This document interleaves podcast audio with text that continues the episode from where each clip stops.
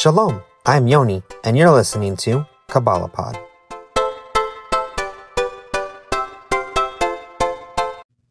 The psalmist says in Tehillim 97, Hashem has reigned, let the world rejoice, let the nations that are numerous be glad. Clouds and thick darkness surround him, righteousness and justice are the foundation of his throne. Fire goes before him and consumes his foes on every side. His lightning bolts light up the world. The earth sees and trembles. Mountains melt like wax before the Lord of all the earth. The heavens declare his righteousness, and all the peoples see his glory. This is laden with semiotics, which is pardes in a way. And that's a Kabbalistic concept. It's a Torah concept of interpretation, but pardes, the garden, is found in Kabbalah. And I can read this literally and tell you what literal components it are, but there's so many people who have done that already. And I actually want to take this time to have a personal share, a personal anecdote to connect on this. This psalm, Psalm 97, when I recite it, it reminds me of the supremacy of God, of his holiness, of his absoluteness, that he's outside of time and space and completely non-physical, yet essential to this physical realm and a component of every part of earth. We get to see the descriptions of nature and how it responds to the spiritual impacts. What are the ramifications? And honestly, when I read this psalm, I think of thunderstorms. Thunderstorms are one of my favorite weather phenomena. I enjoy them. I love thunderstorms. I don't necessarily like to be walking in a thunderstorm or driving on the highway in one that's really big with heavy hail pounding the car, which happened the other day. That's not as necessarily as much fun. But I love to experience a thunderstorm. I love to sit there with the window open, hearing the roar of the rain pelting the deck, feeling the hairs on my arm tingle with exhilaration from the charged particles in the air, welcoming the lapping of the cool breeze and humidity across my face. I just love to take it in. To me, a thunderstorm is so full of power and so full of compassion and love and so full of life. When I experience a thunderstorm, I get to experience the liveliness of God in a way. Thunderstorms are amazing in that regard. It just makes me feel alive and makes me feel at peace. It's a perfect setting for meditation. In fact, I love to go to sleep to the sound of thunderstorms. They're so peaceful for me, so just lulls me in, and I connect, and I'm like, this is wonderful.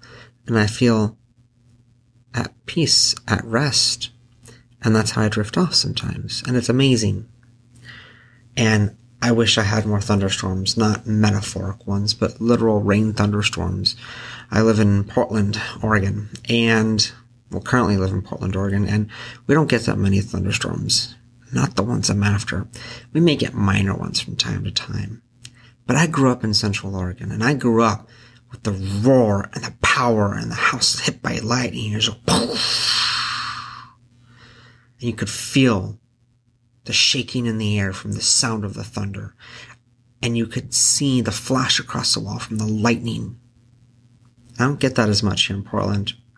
I experienced it the other night with the hail, and it was beautiful, and it was amazing, and it was wonderful. And I was on the highway, and that was a bit terrifying, and traffic slowed down to a paltry 15 miles per hour because the hail wasn't thick, like as far as size, but it was thick as far as quantity, and it was hard to see. And you could just hear banging the car. It was amazing. I don't understand people who are not in love with thunderstorms, who are not enthralled with them and completely connected. I find them so transcendental that, to me, it's just an essential part of experiencing God in nature. If I think about a peaceful scene, if I were to try to establish a safe room in my head, so to say, which is one treatment that some therapists use for PTSD, I would choose a forest experiencing a downpour and a thunderstorm. Being there among the trees, surrounded by nobody, just me, and the power of creation.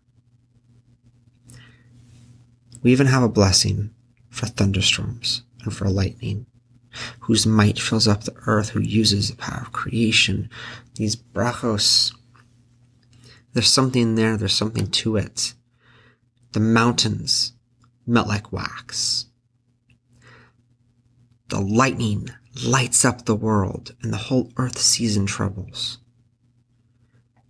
And it just reminds me, actually, of Har Sinai with Matan Torah, where before the mountain of God, and I can't help but just envision lightning bolts and thunder, just amazing power at play. And then I can understand why the people were so afraid. It's a beautiful thing, that pure power, but it's also scary, because we think about lightning strikes. Lightning strikes can be extremely damaging. They can set forest fires. They can destroy electronics. They can kill people. But a lightning strike is also a very fascinating non-reality. See, lightning doesn't strike down. It strikes up. The excited particles on the earth become too much and just burst upwards. And it goes to the sky. And we think it's lightning striking down, but it's really lightning shooting up. It's still damaging, all that sudden outburst. But it's also inspirational. If I were to take that and examine it with a semiotic lens, I'd say, in the midst of this powerful storm, it is not the heavens that cause the flash, the brightness, the sanctity. It's what's on earth. It's not God stirring up the clouds. It's us and our prayers and our cries out and our songs. It's the worship and adoration and reverence we give God that is really the act of sacrifice and the component. It's not what God doing for us, but it's what we do for Him, and that's transformed into this transcendental, yes, but it's transformed into this rawness that reaches God. And Kabbalah teaches us that our prayers ascend to the heavens and are taken in by Hashem and then returned with action. So we have the ability to speak life or to speak death. And we know that when we pray for rain, we get rain. That's essential. We have a rain cycle for prayers in our siddur for what the land of Israel needs. So, a thunderstorm has so many connections. You can find each layer of understanding of pardes. But really, when it comes down to it, we can interpret Torah and Tanakh and everything. We can interpret it 4 levels, 20 levels, what have you. But what are you getting from it? What are you experiencing? What are you connecting? You need that connection. I can look at a thunderstorm in Tehillim and say, oh, well, this is the literal. This is what it means. And here's the metaphor. And here's the symbolism. And here's the secret wisdom. And so on and so forth. That's one way. That is typically the yeshivish way, is learning. And then there's another way, which is the chasidish way, which is just experiencing, which is just allowing me to feel the power of the thunderstorm, and that be my act of connecting to God. And both ways are so completely valid that really perhaps the best way isn't just learning about thunderstorms and isn't just experiencing the thunderstorm, but is reciting that bracha with the thunderstorm, taking it all in, and seeing where that connects in Torah. We can learn, we can experience, or we can put them both together.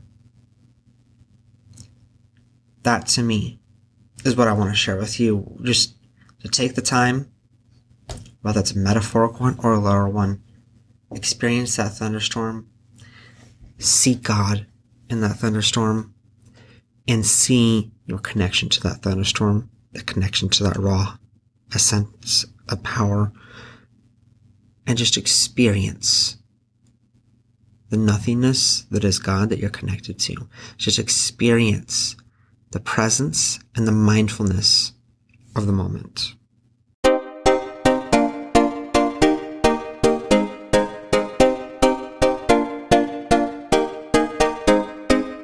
Have a question or topic idea? We'd love your input and ideas. Send us a tweet, message Yidbrick on Facebook, or leave us a voicemail in the Anchor app. Not on social media? That's okay. Send us your ideas at yidbrick.com/Kabbalah.